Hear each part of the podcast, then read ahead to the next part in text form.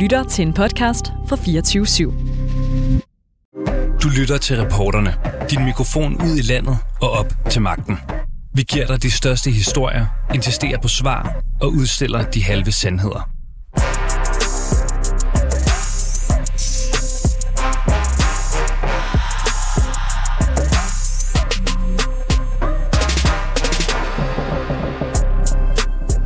Det skal være fuldt lovligt at tage stoffer, også de rigtig hårde, for narkotika er ikke et problem. Det er et fænomen, der er kommet for at blive. Sådan lyder det fra Lars Lykkes Moderaterne, som vil have afkriminaliseret hele balladen. Hash, kokain, heroin, you name it. Det samme mener Liberal Alliance, der også har foreslået det samme. For i dag jagter vi stofbrugerne, selvom det ikke får dem til at stoppe med stofferne, mener de. I dag skal vi i reporterne derfor både høre fra politikere, der vil afkriminalisere alle former for stoffer, men også se på, hvad brugerne på gaden oplever, og hvad erfaringen er fra Portugal, hvor man afkriminaliserede stoffer i 2001, og det har faktisk været en succes lige siden. Det samme har 30 andre lande gjort, og det er også på vej i Tyskland, så eksperter mener, at det også kommer til Danmark. Men hvorfor er politikerne så alligevel så fodslæbende? Og skaber det mere misbrug, og kommer det bander og rockere til livs? Det undersøger vi i reporterne i dag. Mit navn er Sanne Fanø. Velkommen til dig, Steffen Larsen. Tak. Du er retsordfører, nyvalgt folketingsmedlem for Liberal Alliance. Steffen Larsen, I har jo ment det her længe faktisk, lang tid før Moderaterne. Hvorfor vil I afkriminalisere brug af stoffer? Altså, der ligger jo øh, helt det at fungere vores forbud. Er vores forbud et, øh, en, en ting, der virker, og får vi igennem forbuddet øh, faktisk gjort nogle positiv effekt? Øh, og det er der, hvor vi vurderer ja, efter en 50-60 års øh, reelt øh, totalforbud mod narkotika, at øh, det har ikke den ønskede effekt. Øh, narkotika er i dag mere tilgængeligt for unge mennesker end nogensinde før. Øh, øh, handelen af det er livlig på de sociale medier også, og telegramkanaler og hvad der ellers er. Øh, så, så sådan, den vej rundt. Forbuddet virker jo til ikke efter hensigt. Men det er super farligt, Steffen Larsen. Altså stoffer uh, sender ikke et signal især til unge om, at uh, I kan bare bruge løs fra statens side? Overhovedet ikke. Øhm, altså, nu, jeg bruger ikke selv narkotika, jeg har ikke tænkt mig at begynde at bruge, på det, bruge det, selvom det bliver legaliseret. Øh, helt grundlæggende, så, så er det jo sådan, at, øh, øh at at staten har noget tilladt, er ikke det samme som, at den anbefaler det. Det synes jeg, det er en, en vigtig lille øh, kolde på halen. Og vi taler en afkriminalisering. Vi taler ikke en øh, fuld legalisering, altså ikke i første omgang. Og, og... Jeg kan du ikke lige forklare egentlig, hvad, hvad, hvad betyder en afkriminalisering? For der er lidt forvirring øh, på sociale medier, ja. kan jeg se, mellem hvad en legalisering er og en afkriminalisering. Du må egentlig bare gerne forklare, hvad er forskellen? Altså en øh, afkriminalisering, så gør man det til at reelt set at have til eget forbrug på sin person og gå rundt med det. Så hvis du har øh, for eksempel et par gram, et par gram has på, på lommen, jamen så hvis øh, du på en eller anden måde ender i en visitationszone eller bliver stoppet af politiet eller noget andet, jamen øh, så har de ikke noget at give dig en bøde for. Du har til eget forbrug. Det er ganske lovligt, ganske legalt. Det skal de ikke øh, gøre noget ved over. Det er en afkriminalisering. Det samme gælder jo så i det her tilfælde, hvis vi så afkriminaliserer øh, hvad hedder det, hårdstoffer også, jamen så vil det også være sådan, at hvis du har øh, øh, et par gram amfetamin eller kokain, så vil du heller ikke skulle have en straf for at bære det rundt. Og jeg kan jo så ikke lade være med at tænke, Steffen Larsen, umiddelbart ved pusherne, rockerne, banderne, stå og juble over, at øh, det nu bliver nemmere for deres kunder at købe deres øh, varer, som det, dem fører til en masse kriminalitet. Øh, nej, det, det, vil, det vil de ikke juble over. Altså, lige nu er det jo sådan, at øh, banderne jo på en eller anden led eller kant har opdelt markedet imellem sig, øh, og det er også derfor, vi engang vil have bandekrig, det er, når de prøver at tage territorier fra hinanden, eller tage områder fra hinanden. Øh, det vil vi sådan set komme en del af til livs ved det her, fordi øh, banderne, jamen hvis de står med øh, reelt set det, at, øh, at deres produkter står for en legalisering, jamen så vil de også blive lovligt reguleret. Og vi ser jo ikke hvis for eksempel vi taler øh, salg af alkohol, som vi kunne sammenligne med, fordi der havde vi nogle af de samme problemer i USA i 30'erne, så kan man jo se, at øh, vi har ikke folk fra Skjoldburne og 7-Eleven til at gå og skyde på hinanden i gaderne over at tage øh, hvad det, alkoholmarkedet eller tobaksmarkedet fra hinanden. Øh, det, det, det er ganske fint reguleret, lovligt, og, og hvordan de må drive deres forretninger. Så, øh, så den vej rundt, så er der jo ingen grund til, at man skal slås om det. Det er der jo kun i, i bandemiljøet. Der er der jo en grund til, at man skal slås om det, fordi der har du ikke nogen retsinstans, du har ikke nogen mulighed for hvis at du, at gøre Steffen Larsen, hvis du gør det nemmere at købe et produkt, så må det alt andet lige også være nemmere at sælge. jeg ved ikke, hvordan det kan være meget nemmere end i dag, hvor folk de kan stort set gå ind på en Telegram-kanal, kan jeg forstå på det hele, og bestille varerne, som var det Volt eller øh, Just Eat, de bestilte øh, narkotika over. Altså, det, det er øh, voldsomt nemt i dag, kan jeg forstå på det hele. Jeg gør det ikke selv, men jeg kan forstå øh, på, på politiet, jeg kan forstå på øh, hvad hedder det, journalister, som har undersøgt det, at, at det er for nemt næsten at gøre det. Hvor mange gram har I, har I sådan vurderet, man kan have på sig? Fordi man kan også forestille sig, at det kan videresælges, hvis du render rundt og kører det, ja. at altså, det er altså, lovligt at rende rundt i, og købe i, I første omgang, så er der jo allerede grænser i dag for, øh, hvad det vil sige at have til eget forbrug. Øh, fordi vi straffer forskelligt alt efter, om man bærer til eget forbrug eller til videresalg, øh, eller videresalg for øje. Så den vej kan man jo sige, den grænse kan vi jo bare bevare. Øh, så det er jo den, den eksisterende. Og hvad ligger den på? Øh, jeg mener for eksempel ved hast, at det er 8 gram øh, kokain, tror jeg, det er 2 gram eller 4 gram, jeg kan ikke huske det øh, præcist, men, men det er noget i den retning, at man, man har nogle, nogle grænser for, øh, hvad, hvad, hvad, man, hvad man kan ses som bærende af et stof, uden at det er til videre salg. Så du tænker ikke, det skal være muligt at gå ned og købe 10 gram for eksempel, og så sælge det rundt til sine venner? Uh, nej, det er jo ikke det, som ligger i afkriminaliseringen, som vi taler om her i første omgang.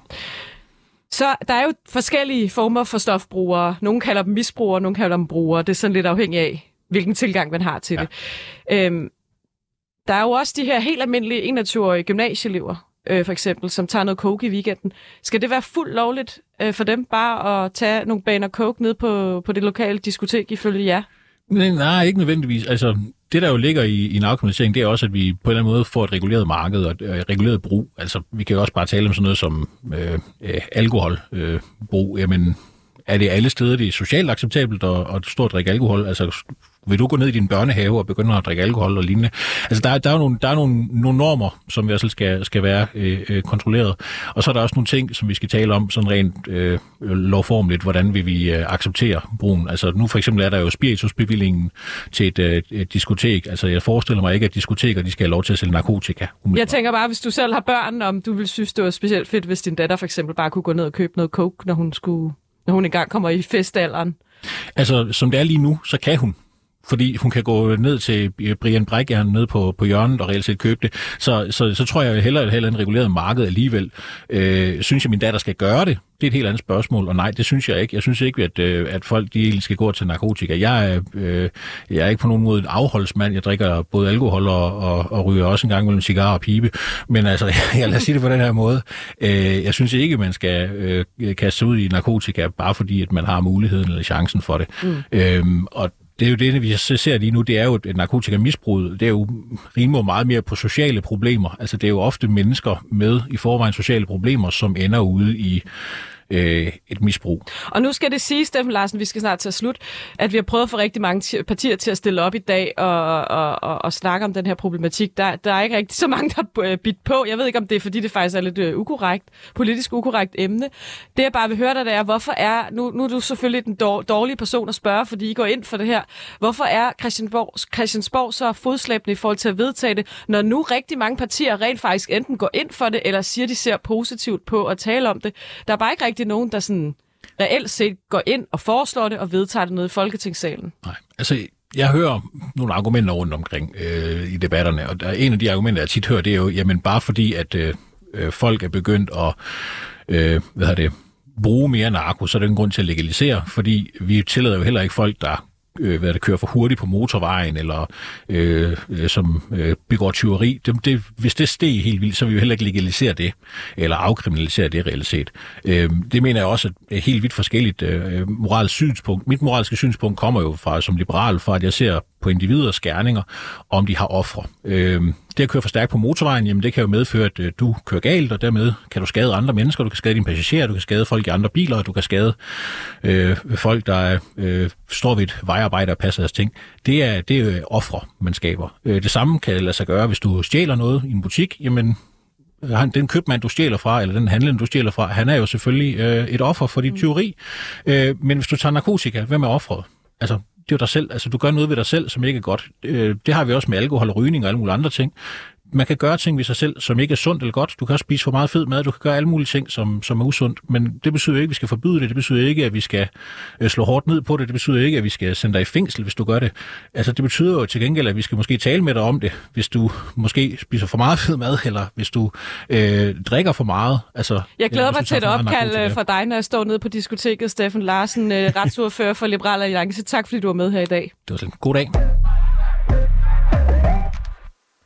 Og så vil jeg gerne byde velkommen til den næste gæst, som er Philip Soos. Du må lige sige til, hvis jeg ikke udtaler dit efternavn rigtigt. Jamen, det er sådan set øh, fint nok udtalt. Der er ikke noget der. Du er jurist øh, med narkotikaområdet som speciale og arbejder hos det, der hedder Stenbruns Jurister, som yder retshjælp til samfundets mest udsatte her under stofbrugerne. Og det er derfor, vi har inviteret dig ind i dag. Det er for at tage brugernes øh, perspektiv. Du har også arbejdet sammen med Moderaternes ordfører, Nada Godfredsen, om lige præcis det her emne i det, der hedder Gadejuristen. Du ser jo i dit daglige arbejde på øh, gaden en konsekvens af, at vi har en såkaldt nul-tolerance-politik over for brugere. Den blev indført i 2004. Sjovt nok under Lars Lykke, som nu foreslår det modsatte. Øh, hvilke menneskelige konsekvenser har den her nul-tolerance-politik over for stofbrugerne? Altså, at der bliver slået hårdt ned på dem? Altså, øh, man kan se det på øh, flere måder. Det mest væsentlige ved alt det her, det er jo sådan set bare, at det ikke virker. Altså, det har ikke, øh, det har ikke den effekt, som det skal have. Hvor, hvor, hvor man kan sige, intentionen jo med den her politik skulle være at reducere omfanget af brug og, og problematisk brug, øh, så, har det, så har det ikke haft den effekt. Og så kan man sige, så i bedste fald, så er det bare øh, spild af straf, men, øh, men det har faktisk også nogle negative konsekvenser, i og med, at man øh, presser øh, øh, de stofbrugere langt væk fra det øh, apparat, der er til for at hjælpe dem, behandlingstilbud og andet. Man skaber en konflikt mellem myndigheder og, øh, og den enkelte bruger, som ikke er hensigtsmæssig. Og, kan du komme med nogle eksempler på, hvordan det konkret går ud over brugerne på gaden? At de bliver, ja, de bliver vel sådan stresset af politiet, går jeg ud fra, og nogle af dem havner måske også i noget gæld, øh, fordi de får bøder og så videre.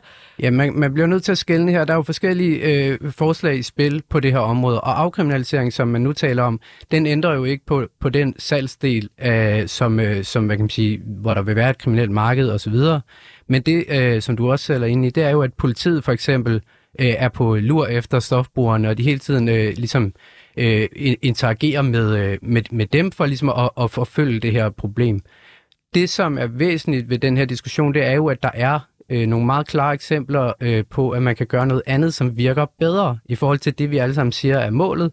Det er at reducere omfanget af brug og problematisk brug. Og, dem, der og så må du lige øh, komme ind her, fordi der er jo netop noget logik, der mangler for mig, at at man kan, man kan afkriminalisere noget, og så tænker jeg jo logisk, nå, jamen så må efterspørgselen vel også stige, hvis de bliver mere risikofrit og mere nemt at købe de her stoffer. Ja, det kunne man sige, men, men det er jo også, fordi vi fokuserer meget på den der afkriminalisering, øh, og det begreb, som øh, på mange måder er lidt misvisende i den her diskussion, fordi det, der er øh, sådan, øh, det guldeksemplet, det er Portugal. Og det, de har gjort, er jo ikke bare at fjerne en, øh, en, en forbrydelse og, og gjort det lovligt. De har jo gjort øh, det, at i stedet for, at man som i Danmark får tilsendt en bøde i sin e-boks efter 30 dage, og så er det det, så skal man jo næste dag møde op i sådan et særligt nævn, hvor der er nogen, der tager en dialog med dig om dit stofbrugs karakter. Er det noget, der er ved at udvikle sig problematisk? Er det noget, der kunne være øh, behandlingskrævende? Har du øh, et ønske om hjælp? Og så kan de gå ind og lave sådan nogle konkrete sanktioner, som giver mening, hvis du for eksempel har et stort forbrug, og du øh, øh, kører øh, lastbil til hverdag, så kan de inddrage de kørekort og sådan noget, men det er meget mere tænkt på at reducere risiko og hjælpe den enkelte. Og det har vi jo gået helt væk fra i Danmark.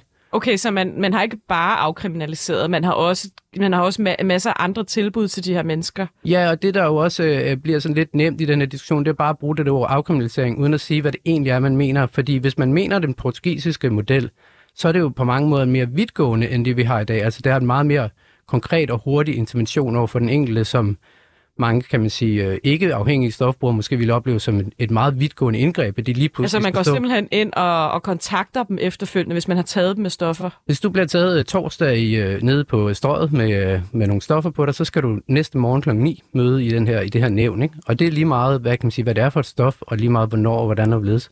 Uh, og det, det tror jeg, nogen vil nok opleve som mere indgribende. Så det skal man jo bare huske, at når man bruger det her ord afkriminalisering, så det, de har gjort i Portugal, er, er jo noget meget mere end at ændre en strafbestemmelse. Så det vil jeg også gå ind og foreslå, hvis vi gør det i Danmark. Det, man kan sige, det er jo den del af det, der er den portugisiske øh, succes. Så ja, for lad os, lad os tale lidt om det, det her. Det, det, alle de argumenter, der er imod mm. det her, det er jo for eksempel, jamen, vil det, vil det gøre, forbruget stiger? Vil der komme flere misbrugere? Hvordan Hvordan ser det ud i Portugal? Er det sket? Nej, man kan sige, i modsætning til i Danmark, da vi indførte øh, en nul-tolerance-politik, så har vi haft øh, et forholdsvis stabilt brug, men vi har fået flere øh, brugere med problematiske brug, og sådan det, som man i Sundhedsstyrelsen engang kaldte øh, stofmisbrug, og nu kalder man det højrisikobrug. Øh, og i Portugal har de haft en, en modsat udvikling, hvor de har fået reduceret problembruget, Øh, og øh, de har blandt andet også reduceret deres øh, narkotikarelaterede dødsfald ret øh, meget, meget voldsomt. Øh, hvor vi ligger rekordhøjt i Europa, i Danmark, så ligger de i, øh, i bund med dødsfald i øh, Portugal. Og det er jo sådan en statistik, der taler for sig selv. Men måske er det også noget med jeres journalister at gøre, fordi det I jo gør hver gang her, det er, at I tager alle dem i studiet, som foreslår noget nyt, og så griller I dem, men man kan sige, at vi har bare en politik, der ikke virker. Hvorfor er det, man ikke griller dem, der insisterer på at fastholde en politik, som... Vi har forsøgt, skal ja. det lige ses. Vi har spurgt alle mulige partier, om de vil stille op. Mm. De har ikke ønsket det, så vi har faktisk gjort et forsøg i dag. Det skal jeg også lige understrege. Ja, fordi ja. At, at vi snakkede jo, og man kunne høre lige her tidligere, at de var inde på det her med, skal man så bare kunne gå ned og købe noget i dag, øh, eller øh, øh købe kokain eller et eller andet. Og det kan man jo i dag. Så det mangler jo lidt at stille dem til ansvar, der fører den politik, vi har i dag når man nu ved fra sådan et best case eksempel Portugal, at man kan gøre noget andet, som er mere effektivt, som vel og mærke mere effektivt i forhold til det, vi alle sammen er enige om er målene. Mm. Der er jo altså også den anden skyggeside. Nu er det jo meget brugernes øh, perspektiv, du har. Men der er jo altså også et kæmpe kriminelt marked her. Det, det vil vel ikke på nogen måde hjælpe på det med det her forslag, går jeg ud fra?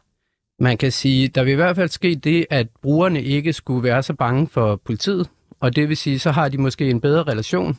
Og det vil sige, hvis man virkelig har en interesse i at have brugerne på sin side, så vil det jo være smart, at man ikke jagtede dem, men man havde en, øh, en alliance. Så hvis der var nogen, der solgte noget lort, eller hvad man skal kalde det på gadesprog, så ville der være en, en, øh, en, en interesse i selv at kontakte politiet og få dem ud af spillet. Hvor i modsætning til i dag, så vil du selv så vil du kriminalisere dig selv, hvis du går ud og siger, jeg købte det her, og det var, øh, det var virkelig farligt, eller et eller andet, ikke? Så Philip Sos fra, fra øh, Stenbruns jurister, hvorfor ikke gå skridtet endnu længere og legalisere det, og komme banderne til livs, og lad, altså, så kan du og lad, købe stofferne øh, via en eller anden form for statskontrolleret øh, institution. Og det er der også rigtig meget, der taler for, at man skulle øh, øh hvad hedder det, vælge at gøre det. Der er jo ikke nogen, der har gjort det med alle stoffer. Men der er nogle eksempler på det med cannabis, altså has, som, øh, som man sagtens kunne, øh, kunne lade sig inspirere af.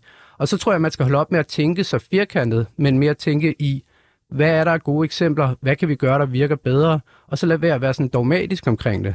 Øh, og det, øh, det tror jeg i virkeligheden er løsningen, at det måske i højere grad op til fagpersoner at sætte den her politik, i stedet for at lade det være op til den politiske vinde og øh, sådan et provokerende forslag. Ikke? Mm.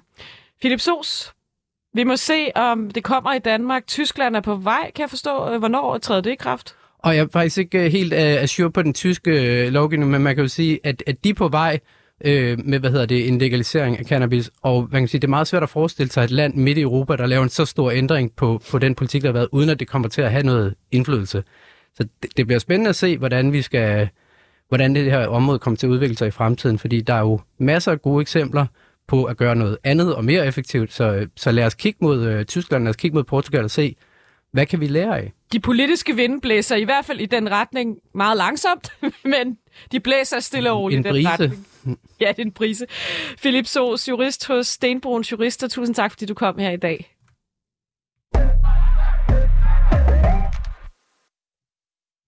Og tidligere i dag talte jeg med Esben Hovborg, som er lektor ved Center for Rusmiddelforskning ved Aarhus Universitet.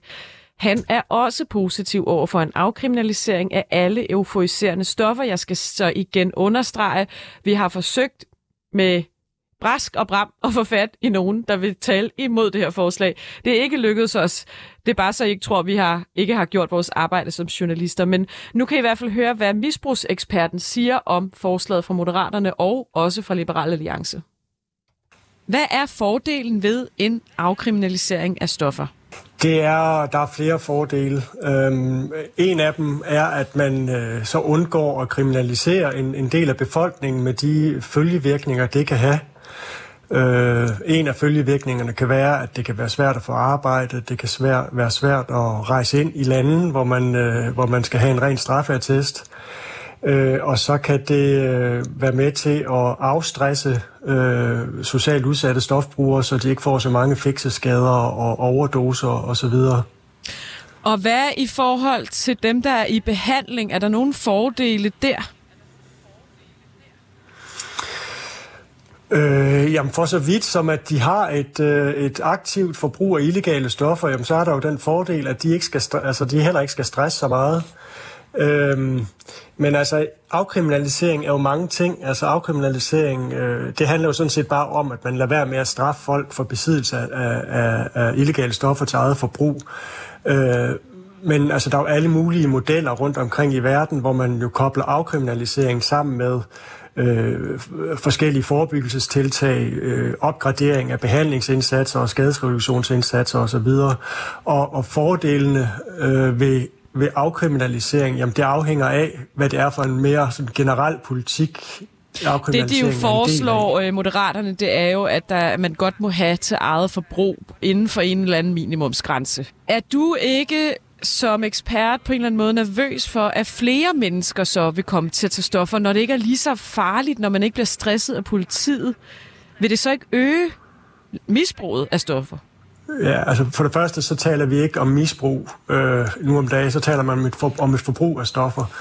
Øh, men, men nej, det er jeg ikke bekymret for, fordi øh, altså, det er omkring 30 lande, der indtil videre har afkriminaliseret øh, illegale stoffer, eller måske nogle stoffer, og der er ikke noget, der, der ud, fra, ud fra de erfaringer, man har indtil videre, der tyder på, at afkriminalisering fører til et forøget forbrug. Så det er jeg sådan set ikke så bekymret for.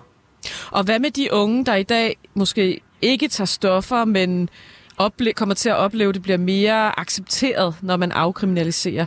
Der er heller ikke noget, der tyder på, at der er flere, som begynder at bruge stoffer. Nej, okay. nej det er der ikke. Hvad kan det skyldes, øhm, tror du? Altså, jamen, det kan nok skyldes, at, øh, at øh, for det første så øh, tror jeg måske, det kan være en misforståelse at sige, at afkriminalisering nødvendigvis øh, bliver læst som et tegn på, at man accepterer forbrug.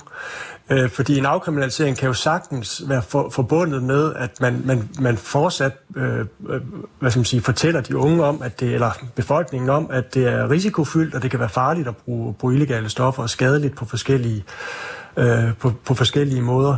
Men, men jeg tror, det er fordi, at, øh, at narkotikakontrolpolitikken, altså den politik, som øh, for eksempel straffer folk, øh, eller ikke straffer folk for, for, øh, for at være i besiddelse af illegale stoffer, ikke har så stor en indflydelse på, øh, hvorvidt folk vælger at bruge stoffer eller ej. Det er nok andre sådan mere kulturelle og sociale faktorer, der spiller ind på det. Øhm, og altså, nogle gange, når vi diskuterer det her, så, så taler vi jo om altså, lande, der har afkriminaliseret, og har det påvirket forbruget. Øh, og og det, det kan vi ikke se på de, på de forbrugsundersøgelser, der er lavet i de her lande. Men man kan også vende den om, og så kan man kigge på den danske erfaring. Fordi i Danmark øh, havde vi faktisk i en periode fra 69 til 2004, hvor man, øh, hvor man havde en de facto afkriminalisering som så godt nok i nogle, nogle steder øh, ikke, ikke, ikke rigtig virkede, men, man, hvor man faktisk som hovedregel ikke skulle straffe folk for besiddelse af illegale stoffer, men skulle give dem en advarsel. I 2004 der indførte vi en nul-tolerance-politik i Danmark, og når man kigger på, på forbruget før og efter 2004 i Danmark, så har det faktisk været nogenlunde stabilt. Og det tyder jo også på, at narkotikakontrolpolitikken i sig selv ikke har betydning for, om folk de vælger at bruge illegale stoffer eller ej. Og hvis man så kigger på brugerne, har det været værre ja. for dem med, med den her nul-toleranspolitik, end, end inden den blev indført? Altså, jeg lavede en, jeg lavede en, en undersøgelse for snart mange år siden, øh, hvor vi kiggede på, øh, hvem er det, der bliver straffet øh, for at få øh, være i besiddelse af illegale stoffer. Der kunne vi se en kraftig social slagside. Altså, hvor for, for at sige det sådan lidt kort, så var det marginaliserede unge mænd, som, som øh, i højst grad blev, øh, blev straffet for at være i besiddelse af illegale stoffer.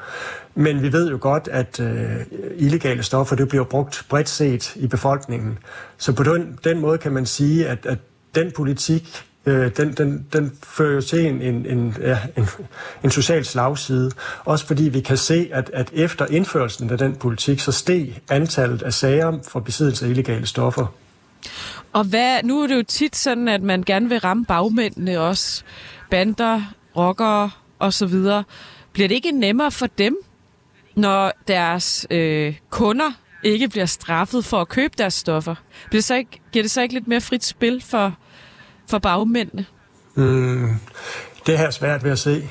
Altså, en, en af de store fordele øh, ved at indføre afkriminalisering, øh, det er, at der bliver, altså, der bliver frigjort rigtig mange ressourcer i retsvæsenet. Altså, der bliver, bliver brugt meget tid og energi og ressourcer på øh, at straffe øh, brugere af illegale stoffer.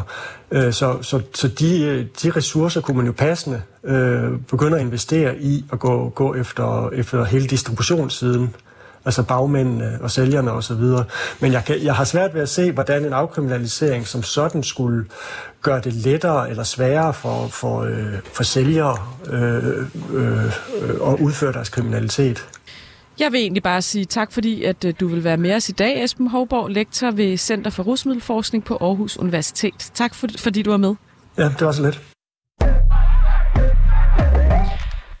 Og vi slutter af på Vesterbro i København, for her ligger Skyen og H17, der begge er stofindtagelsesrum. Her kan stofbrugerne indtage euforiserende stoffer under ordnet forhold. Afdelingslederen hedder Rasmus Christensen, og han mener, at en afkriminalisering ikke blot vil hjælpe stofbrugeren, men hele samfundet. Kan, kan du komme med sådan et konkret eksempel på, på, på gange, hvor at det har en, en negativ konsekvens for nogle af jeres brugere, at det netop er kriminelt?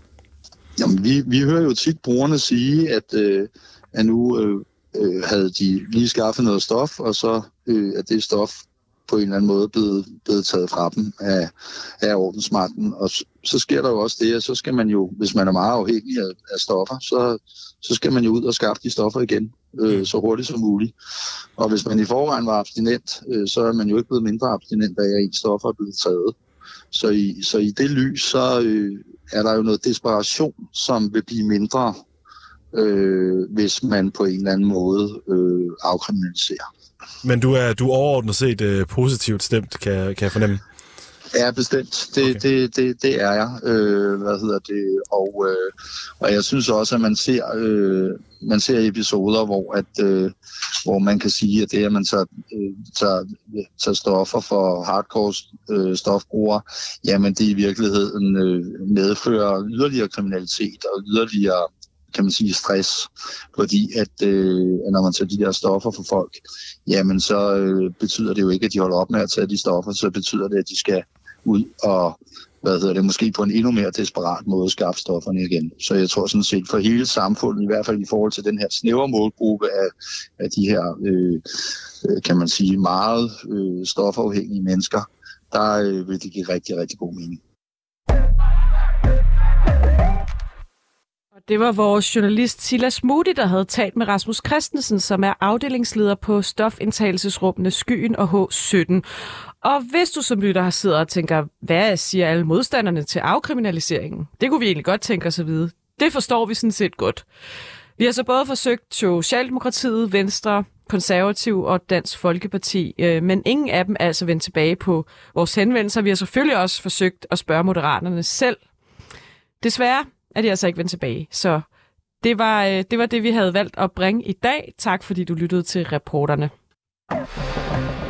Du har lyttet til reporterne på 24 /7. Hvis du kunne lide programmet, så gå ind og tryk abonner hos din foretrukne podcast-tjeneste, eller lyt med live hver dag mellem 15 og 16 på 24 /7. Tips skal altid sendes til reporterne snablag247.dk.